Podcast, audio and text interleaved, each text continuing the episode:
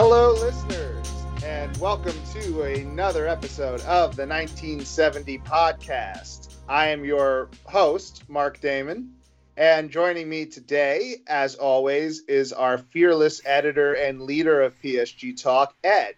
And before I sort of let you get involved here, I just like to say that finally, Ding Dong, the witch is dead. PSG have advanced to the round of eight, the quarterfinal round, by defeating FC Barcelona 5 to 2 over two legs, 4 1 in the first leg, and then a semi queasy 1 1 in the second. So finally, it has happened. All the nerves, you can kind of let them go. You know, hopefully everyone's been sort of nice and relaxed and enjoying the last two days.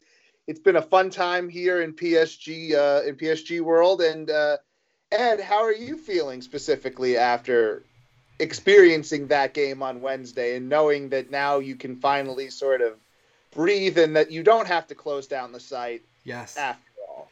Yeah, I think my nerves have finally calmed down. Uh, that 1 1 was the most nervous I've been uh, in a long time. I can't remember when I've been. I, am terrified of public speaking, believe it or not. And so I don't think there's any situation I've ever been more nervous than during that game. Barcelona just came out and and just they did exactly what I was hoping they wouldn't do, and that was they looked like a competent football team after all season just looking incompetent, and they just created chance after chance. Dembele especially was just terrorizing Kurzawa. There was nothing that we could do. He was just luckily he, he couldn't find the goal. I mean, that's basically what it came down to. Dembele couldn't but, score at all, and Messi missing the penalty. Um, otherwise, if if if he could shoot on target and Messi, we're looking at Remontada part two. well, again, I, I want to make this point for people that maybe are tuning in for the first time, maybe not, maybe somebody who has never sort of been in the PSG bubble, I guess, as a fan why this is such a big deal because if you just look at this on paper and you didn't watch the two legs and you didn't have the context beforehand, 5 2 is fairly comfortable. You know, on paper, this was a pretty easy.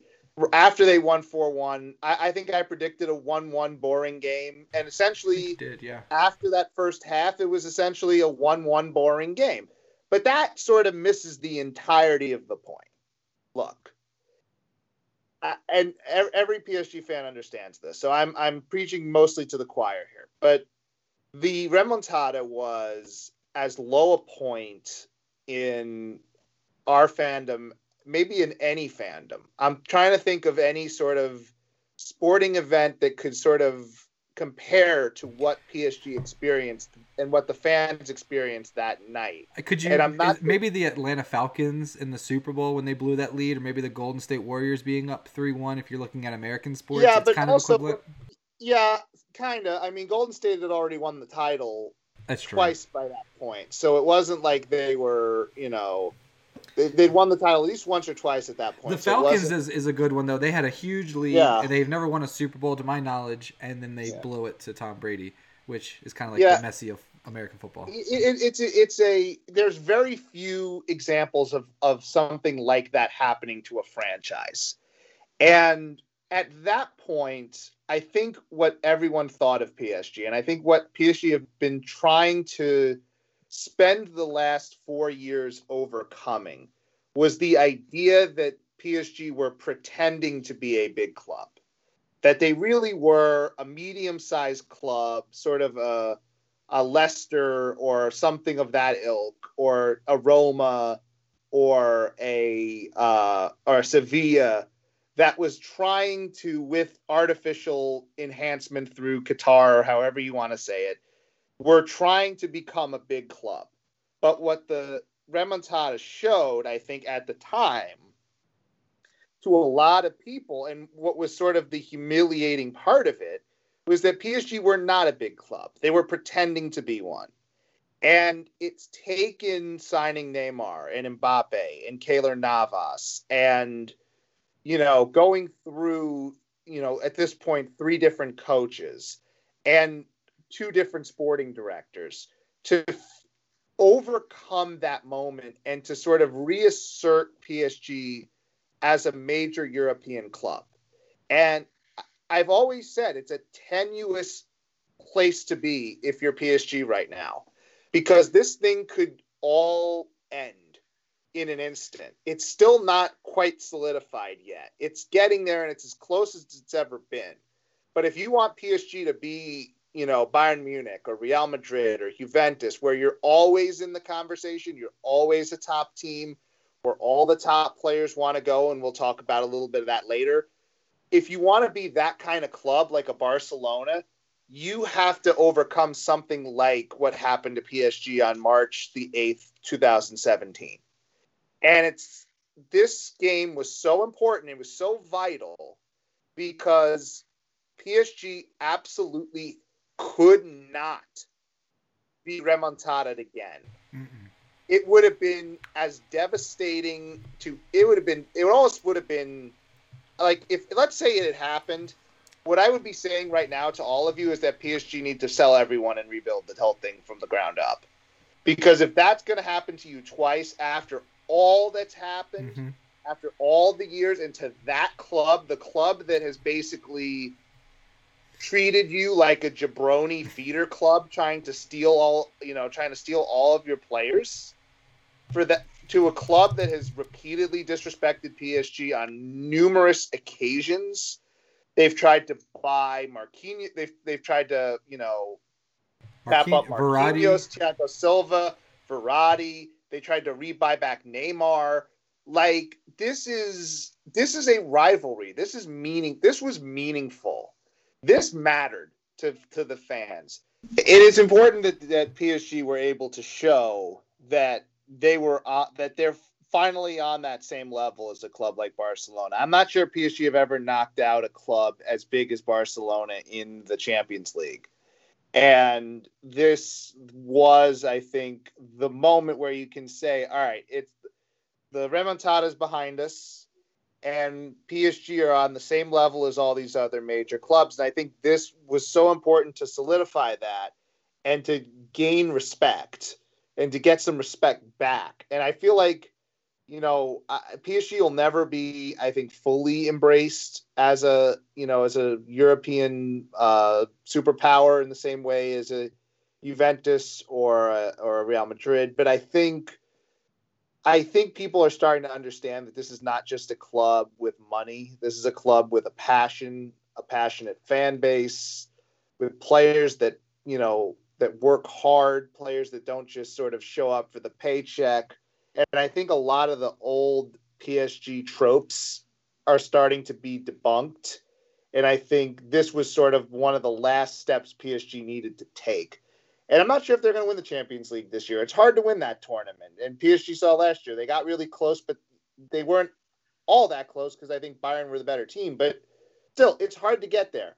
And I think, you know, for what the season has been, for sort of the turmoil of it, this was a nice, this is, this was a highlight. And, it was necessary to be able to knock out Barcelona and to have that sort of emotion of yes, finally, PSG got revenge. They put it behind them, and now we can all sort of move forward. Are you saying that Atalanta and Leipzig are not as big as Barcelona? Because I, I would. Yeah, that's what I'm saying. yeah, no, you're right. I mean, this is the, the biggest scalp that PSG have taken in the Champions League, and uh, it's just great that it was Barcelona, a team that we have so much history with, so much animosity, so much venom between the two fan bases. Um, in our group chat in uh, Discord, I think it was Guillaume posted something. Um, from I think it was the Barcelona board, or maybe it was a Barcelona fan coming over to the PSG subreddit talking about how, oh, us fans, we really don't care about Barca, or we don't really care about PSG. You guys think this is a rivalry, but you know we don't really care about you. And but that couldn't be further from the truth. There's their fans care about PSG. They hate PSG. You know they want Neymar. They can't have him. There is absolutely a rivalry here, uh, whether they like to admit it or not. And so to beat them in the Champions League was oh so sweet. And you mentioned that word that people say on paper. You're right. On paper, five two on aggregate. That is complete domination.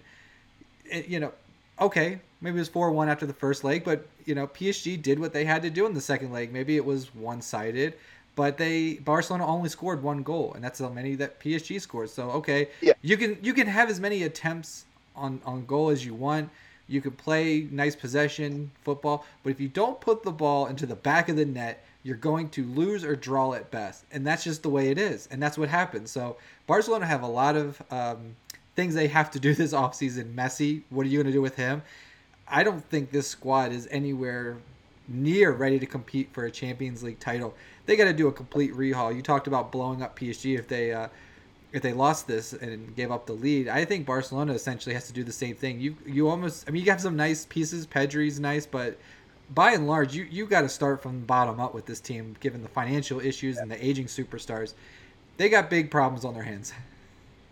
Well, and, and we'll talk about the second the, the second leg right now. So, I I give Barcelona more credit, I think, than some other PSG fans would would want to at this point, because I thought they were as good in that first half as I've seen them the whole year, and there was something on the uh, I, I read on one of the, the Barcelona Twitter accounts where it was like, you know, PSG didn't want to play that way. PSG did not go into that game saying we are going to suck back and defend, you know, like our lives depended on it for the first 45 minutes of the game. That's not what happened. What happened was Barcelona had a really, really good game plan, and Ronald Koeman, who I have never really highly rated as a coach, probably coached his best game as a as a manager, or at least one of them, because what they were able to do, which was really smart, was in the last game they really didn't play without a striker either, but their their forwards were not making runs. So what they did in this game was they basically just got the ball to midfield.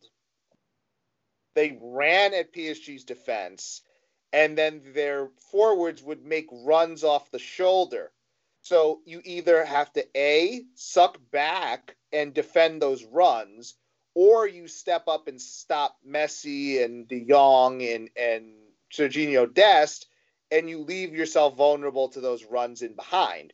So PSG were caught in between the whole first half. They did not they didn't know how to defend it.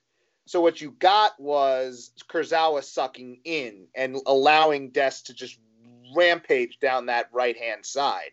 You had midfielders who are just losing the ball and then being caught behind and not being able to recover. And what PSG did well, though, I thought in that first half, the only thing they did well was that on the few occasions that they were able to get the ball, they did have space for counters. The problem was when you don't have Neymar to run at a back line, when you don't have Moise Kean to be sort of a, a, an out an option on that side, and it's sort of it becomes Icardi and Mbappe, and that's the only two. PSG were very limited in what they could do on the counter. So you get lucky with the foul in the box, which again, it was as much of a foul as any of the other fouls that were called for Barcelona four years ago. So, you know, poo poo, so sad. uh, things happen in the sport. Mbappe gets the goal. And then Messi, because PSG are caught in two minds, they couldn't close down Messi on that long goal that he scored. Because if you suck up, he's just going to pass it in behind. Yeah. So again, a lot a lot of that first half was Barcelona knowing they had to score multiple goals in the first half to have a chance and throwing bodies forward. They played a 3-4-3 basically. And Barcelona never plays a 3-4-3. And they did a really good job of just pinning PSG back with their skill. The passing was crisp. Every every every time you turned around, they had players running in behind. They had the ball on at the outside of the 18. So I really give credit to Barcelona, and I think PSG were shell shocked. And I think Layvin Kurzawa, for example, I think he was having some PTSD flashbacks, and I think he just he just lost it. Like he just, he, he, I think he broke down mentally. I really do, and that's not a good sign. I mean, we know he's not a number one left back, but he broke down mentally there multiple occasions. And you get to the moment, you know, the defining moment of the game, in many regards, the defining moment of the tie. Yeah. Where Messi, if Messi scores that, it's game on. And the second half would have been very much a shit show. They would have needed two two goals that would have forced extra time, and you know what would have happened from there. Yes, and it didn't look like PSG were going to get many scoring chances in that in that in the game, and they ended up not getting very many scoring chances. So PSG would have had chances to put the tie away, but maybe not been able to capitalize. It would have came down to the last minute, and it would have been a real 90 minutes of hell. But the thing that changed it, and I think what snapped PSG out of their sort of shock, was Keylor Navas. And the calmness and the assuredness and the experience and being able to sort of just, you know, take advantage, put that knee out there, you know, keep it from going out any way he could. Not a great penalty from Messi, but still, you know, Alphonse Areola would have would have dove to the left, and the ball would have went in. Kevin Trapp would have dove and still missed it. You know, Gianluigi Buffon was not going to stop that at 40 years old two years ago. So it, it, you know, key key acquisitions and key positions matter, and the upgraded goalie has been a godsend for this club, and it has made a world of difference. You don't have to worry about it anymore. It's not a position where you're where you're frightened anymore. And once Navas made that stop, you know, I think there was still some nerves from PSG fans who'd been burned too many times, but the tie was over once he made that save. The game was over. Yeah, they kind of threw in Carson, the towel. They, they they were like, Messi can't score a penalty. That's what hope do we yeah, have? And, and the second half, the things that made the difference, and well, you know, I'll try to go quick through these, but the things that made the difference were bringing on Abdou Diallo in place of Kurzawa. First five minutes of that half, Diallo was just taking the ball off everybody. He just shut the left side down. So all those runs that Dest was making, all those runs Dembele, Dembele was making them off the left, but all those runs that that Dest was making, he just shut that down like real quick in a hurry. And he took that side away and he was good on the ball and he made the right pass and he wasn't afraid. And you know, he was the one that they asked after the the Brest uh, Coupe de France game about the remontada, and he was like, "I don't care about that. I wasn't here for that. It's a, new, a completely different team." And you know what? Answer. You know what? He proved it. He came in there and he acted like a player that had not experienced that before, and he shut it down. And by that point, Barcelona really did not get a lot of good chances in the second half. Really, the second half, PSG did exactly what I think they were going to try to do in the beginning, which is defend at half, defend at the midfield, defend at the halfway line, not allow Barcelona easy penetration, take away the wings, um, hit them on counters, have possession when you needed it, hold the ball up, take fouls, protect the game. And they did it in a, you know, they did it in a really professional way. And it really was a difference. You give PSG an F for the first half. I give them about a B to an A in the second half because I think they did exactly what they needed to do. And if Icardi and Mbappe finish their chances, they win the tie. So, you know, all all the, all the stuff that happened, all the negativity of the first half, all those horrible flashbacks, PSG snapped out of it. They made adjustments, and in the end, the second half was a really sort of straightforward deal. Like they really, you know, again, our paranoia aside, PSG were never in danger in that second half. There was never a moment where you were like, it's, it sure oh, felt like it, but yeah, you were right. They didn't. Yeah, if, if you if you were a neutral watching that game, you never thought PSG after the Navas save, you never thought PSG were going to lose. Yeah. But if you've watched this team, you know that they are yes. more than capable of throwing that away. It does make you think. We talked about Kurzawa. Uh, maybe it's just a Barcelona thing. I mean, he had looked decent in recent games, but yeah, it makes you wonder. I mean, Diallo can pretty much play anywhere in the back four. I mean, does he come in? Or maybe if I don't know, can we play Juan Bernat? This is a topic that came up on the um, PSG talking, but is he registered? Can we play Bernat if he's back? I think you can take players off and on. I, okay, I have a okay. I have a hunch you can do that. I don't know if I'm right on that, but yeah. somebody will, I'm sure will correct me. If he's healthy, the, the ta- then he has to start. Look, the tactical mistake that that Poch made in the first half was putting Kurzawa in there. It was just it was a mistake because Kurzawa is not a defender. He's not a he's not a good defender. He's still not a good defender. He's a good attacking left back. And if you're playing an aggressive game and you're getting on top of them and you're um, you're getting into the other uh, to the opponent's half, as you saw in the first leg. Layvin Kurzawa was really good in the first leg He when was. he could get when he could get forward and attack. But when but when the game turned and they became defensive, Kurzawa was just exposed, and we know how bad he is defensively. We know how he's not able to get attached to players, and he needs help. Literally, anytime he was had to defend Dest or Messi, they had to send help Yeah. because he couldn't do it on his own. But these are mistakes that shouldn't be happening. Pochettino knows who Kurzawa is. It's not like a new player. No, Everyone I, knows. I get that. I get that, but he's not going to put Bakker in there. Just it's not going to happen. And I don't know. I think I I'd rather think have Bakker than Kurzawa. maybe in that, I think he didn't. I don't think Pochettino expected PSG to be that shook in the first half. I don't think he knew. He learned very quickly, Yeah, he learned a good but lesson. he, but he learned it right away, and he didn't keep him in. He took him out at half. He didn't wait. He didn't say give him another minute. He said take him out, and he's done that twice now. Where in the first leg, Idrissa Gueye had a had a had a yellow card, and he was very close to getting a second yellow. He took him off and he put Herrera on. Same here with Kurzawa. He had a yellow, almost a second yellow for the foul in the box, and he didn't wait. He took him off. He didn't make that mistake. So I think, you know, I don't mind if a coach gets it wrong at the beginning of a game. They just need to be able to correct it before it's too late.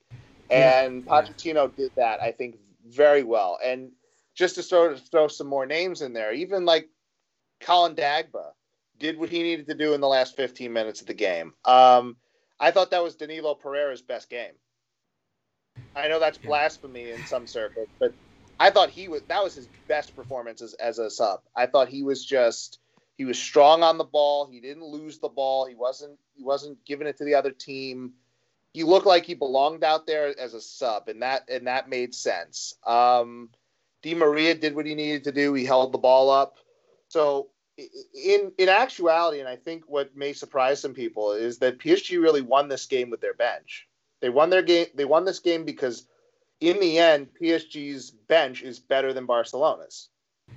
Yeah, and also we had As Marquinhos, that, who, who- Yeah. sorry, I just want to highlight Marquinhos, who he's the captain. We all know he's great, but I think he's still undervalued in terms of the football media world, football fans in general. I just don't think this guy gets enough credit, and he is an absolute beast. He's easily top five, maybe even higher than that in terms of center backs in Europe. I mean, he is just phenomenal. I just want to give him uh, his no, due. he's he's he's he's sturdy, and that's what was frustrating me about what Tuchel was doing in the beginning of the year when he was playing him in, in the midfield, which is like Marquinhos is a world class center back. You can find people to play the six. yeah.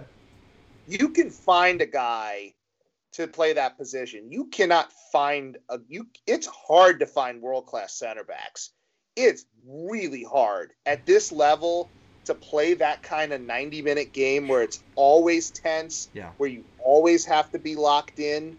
That's hard. That- and Thiago Silva kind of was like that. I think Silva had his I think Silva had his moments where he would break down mentally. Marquinhos doesn't have that. Marquinhos does not really break down mentally at all. And you put him with Presnel Kimpembe, who can be physical, who can make more, you know, who can they complement each other well, which is why that those two were all should always have been the center back pairing. I don't know why this was ever complicated, but yeah, I mean, always give Marquinhos the credit. He's he's a great captain. Yeah. I think he's been he's been phenomenal. he's been excellent. I thought Kimpembe was excellent, and so we talked a lot about the second half and substitutions. Let's talk about Di Maria because there's a couple things we need to talk about with him. Number one, when he came in, he was able to hold on to the ball, make Barcelona chase him a little bit more, keep possession, which also makes me wonder why Draxler started and not Di Maria. Maybe it's an injury situation. Um, if you can hear that, my, dog, my dog's getting a drink of water. And then I also want to talk about uh, the extension. I want to get your thoughts on that. Well, I'll I'll say with the reason they started Draxler is because you need you wanted to put your better player at the end of the game. I think I think having Di Maria at the end of the game to hold the ball up was was fairly smart. And if you're gonna ha- if you can only play, a, I think what was supposed to happen possibly was if Neymar was fit, that Di Maria would have played the first sixty or or fifty five or sixty, and then Neymar would have played. But that obviously didn't happen. So uh, Draxler sort of got the first half, and Di Maria got the second. Um, it ended up working out. I think that's the better way to do it. I don't think Draxler's good at sort of hold up play. I don't think that's his game. So I think in the in, in, the end of the game, when you need someone with experience that can keep the ball when two three defenders are on him, I think Di Maria is probably that guy. Yeah, Draxler so, had a good start, um, but then kind of faded. Di Maria, like you said, came in as like like the closer in baseball. He was the uh, Mariano. Uh, what was the the Yankee closer? Mariano Rivera. That's it. Yeah, from your neck of the woods. But let's yeah. talk about that Di Maria extension just real quick. Extended until 2022. He's 33 years old. He's made 248 appearances. He's scored 87 goals and 99 assists. So his next assist will be his 100 for the club. Overall, I know some. He's a little bit controversial. Kosei is not a big fan. Uh, how do you feel about this uh, extending his contract for another year? Um, it's a good move. Uh, for the club, it's a it's a very solid, um, very solid move. I think because you give you have the year option that, that the club has, and um, he's a club legend. I think. I, I think he is a club legend. I think. Um, it's you know they may have learned sort of from the dealing with Silva and Cavani. You know, you, you don't have to give every club legend a, a sort of a red carpet exit. You know, sometimes business is business. But Di Maria is somebody who probably next year will be coming off the bench more times than not, who's sort of likes where he is, who plays his role, who's you know really good at creating, who's has a penchant for good free kick taking. I, I think he's probably his best years are behind him, but he's still a valuable player in that locker room. And not, you know, they didn't sign him to a four year deal. They did. I'm sure they're not even going to pay him as much as they paid him in the last contract. But this is really, I think, a solid move to bridge some gaps here and to keep a guy with experience in your attack. It's a good. I think it's a good move. I I I think it's smart for a lot of reasons. Yeah and and just the financial situation is probably smart for him to extend for just another year. Let clubs figure out themselves financially, and then maybe he can go. I don't think after 2022 he's looking at you know too high a level of football, but you know maybe an MLS team will be interested. You never know. Um, who knows? Maybe back to Argentina. We'll have to see. But for him, I think just buying yourself that extra year is probably smart for him. Um, Marc, I wanted to ask you I, I, on the other podcast. I asked the guys. Um, we don't know all of the teams that will move on to the next round right now, but we can kind of get a good feel of who we think is going to be there. Is there a team or a storyline that you are hoping for that you think would be really interesting? I mean, let's be honest. Maybe you draw Porto, and that's kind of easy, but I don't know. They just knocked out Juventus, so how easy would that be? So don't look at it from who would be easier or not. Look at it like who would be the most interesting storyline? Who would be the most joy to beat on that stage? Uh, is there a team well, out there? Those are those are very different questions. okay. So. So well, answer whatever you want. I'll break it down like this: the clear, the clear, obvious, um, big intrigue match would be Chelsea, obviously for for fairly obvious reasons. That would be the that would be the most sort of intriguing matchup from a storyline sort of soap opera perspective. I think that the game that would be the most interesting, I think the matchup that would be the most interesting is this PSG team versus that Manchester City team. I think that would be a fascinating tactical matchup in that really it's a battle between a team that's essentially built around stars versus a team that's sort of built around an idea and a concept more than it's actually, you know, a team that's a team that's more than the sum of its parts versus a team that like PSG where the stars are the parts and every and the rest of the players are sort of role players in that. I think that would be sort of an interesting footballing dynamic. And then there would be the most annoying one, which would be if we had to play Dortmund again, and then we get oh, three weeks of, of of Haaland and, and Mbappe talk and you know who's going to win the matchup and you know Haaland's going to get revenge and all that all that you know nonsense. So that's the one I least want because I, I just feel like that's going to be really sort of a. I think that's going to be a media sort of you know it would it's going to be very tough to be on Twitter for the yeah. three weeks before that game. Uh, Chelsea would probably make me the most nervous because I don't know if I'm ready for Thomas Tuchel to knock out PSG. I don't. I'm not sure. I'm not sure I want to deal with that at the moment. I'm having such a good time in life right now. I'm not sure I need that stress in my life. There's no shame in going out to Tuchel. I mean, he got us to a final. It's not like there's any real animosity there. It just it didn't work no, at the end. I know, I know, but I'm gonna have to hear it for for for years after. You know, to you wanted, you know, you wanted Thomas Tuchel out, and then Thomas Tuchel knocked PSG out of the Champions League. How do you feel? I feel like shit. How else would I feel? but you know, and but again, from a I think a an actual sporting perspective, I think that City matchup would be really intriguing. I think it would be. I think that would be super intriguing. Yeah, we, we joked and I was saying that you know it's a TV show. If anyone thinks that this thing isn't rigged, you're fooling yourself. it is hundred percent rigged, and I just think the football people pulling the strings. They want Mbappe versus Haaland. I mean, I, I just think that would be the biggest ratings. The, those two games would be probably the most watched football matches all season, maybe other than the final. I mean, that would just be because those. those what, yeah, go ahead. I, here's the thing with that. I don't know if Haaland is really that big outside of Twitter. He's. I don't he's, know if he's if he's a, he's not a star. Have he's you ever heard a, him talk? Like he's not an engaging person. Like Mbappe. No, he's not. He's not a star. No. Here's the thing. Haaland is a very good center forward who is having a really great early run in his career. Who has none. Who has won zero trophies. Who has never actually been on a good team he was on a team in Austria and he's been on a team in in the Bundesliga whose basically its sole function is to lose to Bayern Munich every two every every year. That's its function and then to give Bayern its function is to lose to Bayern Munich and then give Bayern Munich its best play it, you know give their best players to Bayern Munich that's the function of, of Borussia Dortmund. And, and, look why Haaland went there. He went there and he has this like really low buyout. What is it like 60, 70? I guess low, but he could probably on the open no, market. Everybody needs to, yeah. look. Everyone needs to just. Here's the thing. He's going to Bayern Munich.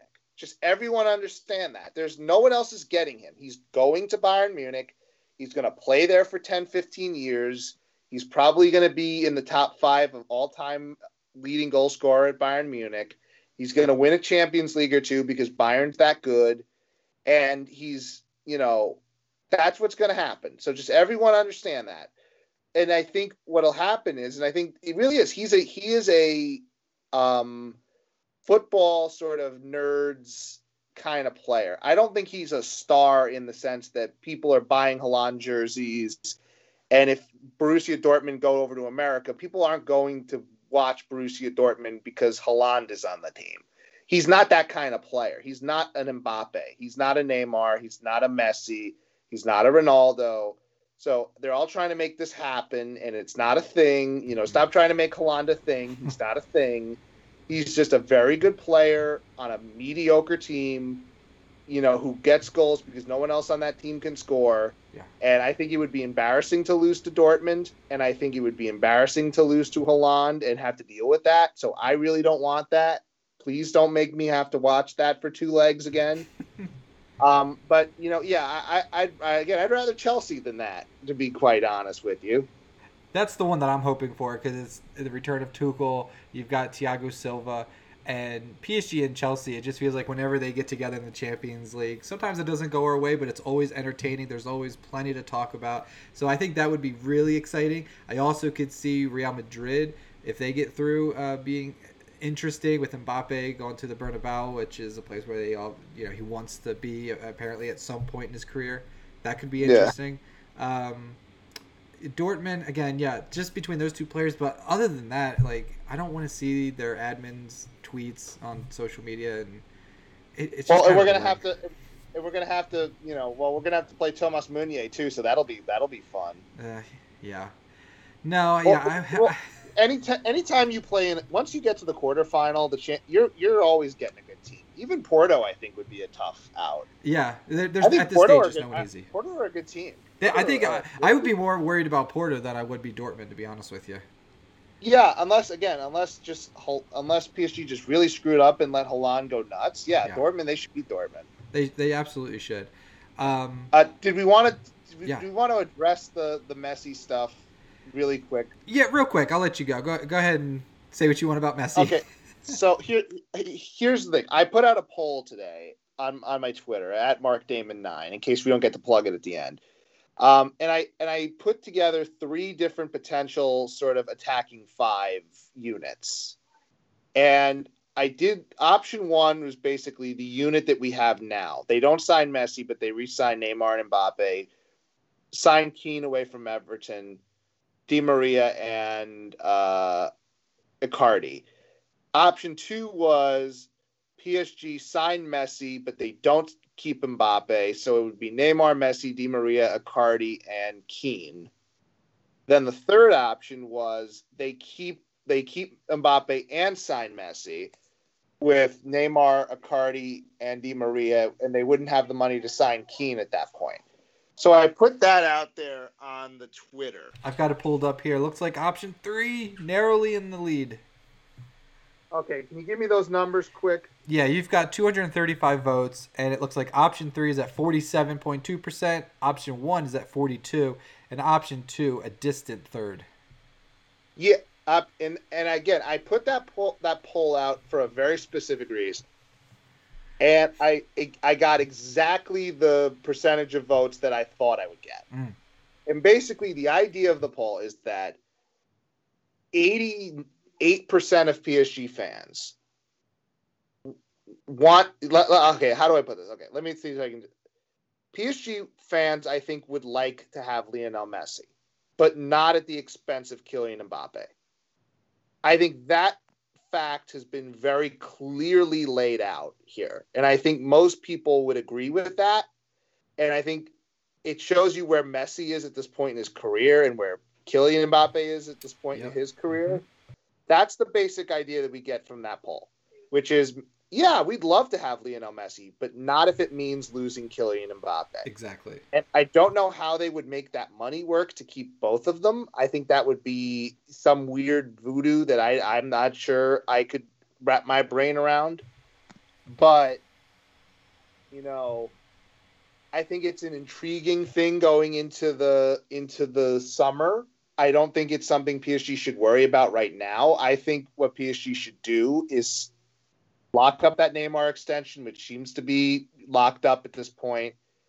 Lock up Mbappe, whether it be a two year deal or a five year deal, whatever deal he's willing to sign for whatever years, just go with that. Lock him up for longer, keep him under your control for as long as you can keep him there. And then if the Messi thing works out in the end, it works out in the end. If you're able to make it work somehow, you do that. But I think I agree with most of the fans here that that that uh, that voted in that poll. You have to keep. You cannot sign Lionel Messi at the expense of Kylian Mbappe. Right. If he if he if he lo- if he leaves, if Mbappe leaves on his own, he pushes for it, and we have money, and Messi wants to come here, then I guess sure he's pretty good bring him here well, for if a couple Kylian years. Mbappe, if Kylian Mbappe leaves on his own, I think Messi comes, and I think that's pretty sure because PSG are not going to allow Neymar to sort of go without having that kind of partner with him. So they would very much, I think, have Messi and and Icardi and Kean. I think they they'd figure that out. But you know, I don't think that's what PSG fans really want. I think they want to keep Kylian Mbappe for as long as they can. So I think we've established that. I think that's a fairly strong opinion for most people who watch the club on a daily basis. So I think we can kind of leave it at that. I think that's, you know, I think it's interesting. I I think you know when Marcelo Bechler uh, you know, may, has a thing like that, usually he's pretty spot on. He's usually not too much of a, you know, when he has a big scoop, he usually is right. So I think, yeah, PSG are, are putting together a plan and a strategy to do, to make it work, but I don't think it's their priority. I think they have. I think they need to make sure that Neymar and Mbappe deals are done. So. I, I say we leave it at that. Yeah. Unless you have anything you want to add. No, I, I Messi is a nice to have, but you know we need some probably reinforcements on defense, um, fullbacks, maybe midfield. Like we we don't need stars. We need to strengthen this squad. add some more quality depth, get rid of some players that maybe like a Draxler in his last year of his contract. I think we just need to look at other areas of the squad that need strengthening and not bring in another big name in attack. Because if we keep Neymar Yeah. and Mbappe, that should be Yeah. plenty. But Ed, what's the fun in that? Jerseys, jerseys, more jerseys. Clicks, You gotta sell those jerseys, pal. That's right. Yeah, we need clicks to the website. Messi, okay, fine. Messi, he'd be good for business. Um, looking Be ahead, Great for business. Looking ahead, we've got uh, Nantes on Sunday. That'll be uh, should be interesting. We right after we beat Barcelona, PSG lost to Monaco, so we'll see what we do with relegation threat Yeah. Nantes. Nantes aren't any good, so PSG really should take care of this one. And then They- we've got the uh, French Cup Wednesday against Lille, and uh, and then next Sunday on the twenty first we play Lyon. Um, so and then after that we've got Lille two league 1 games that are pretty much those are going to decide whether PSG win the league or maybe they finish second, third, or hopefully not worse than that. So lots of big games coming up. Well, I'm sure in that time we'll have the Champions League draw uh, to see who we play in the next round. Could yeah, be, could uh, be just Liverpool. for the reference. Yeah. Just for the reference, the Champions League draw is next Friday, so a week from now. yeah, a week from now. Probably probably around six in the morning Eastern time. So you'll be sleeping and you'll wake up and you'll know who we're playing. You don't know me. I'm up at 4 a.m. I'm ready to go. We'll be tweeting about it. So that'll be exciting to see who we play the next round. Like I said, it could be Liverpool, it could be City, it could be Real Madrid. Lots of big names. Bayern Munich, could be lots of big names out there. It'll be exciting. Um, all right. Well, you can find me on social media at PSG Talk. Uh, Marc, someone thought that you were tweeting from the account, but it's usually always me. We don't give you the control of the main account there, but that's how you can not anymore. No, That's not just the anymore. Marc is at at Marc Damon nine. Make sure you subscribe to the podcast, download, uh, subscribe, leave a review, all that good stuff, and uh, we'll catch you on the next show. Thanks so much, everyone. Au revoir for now.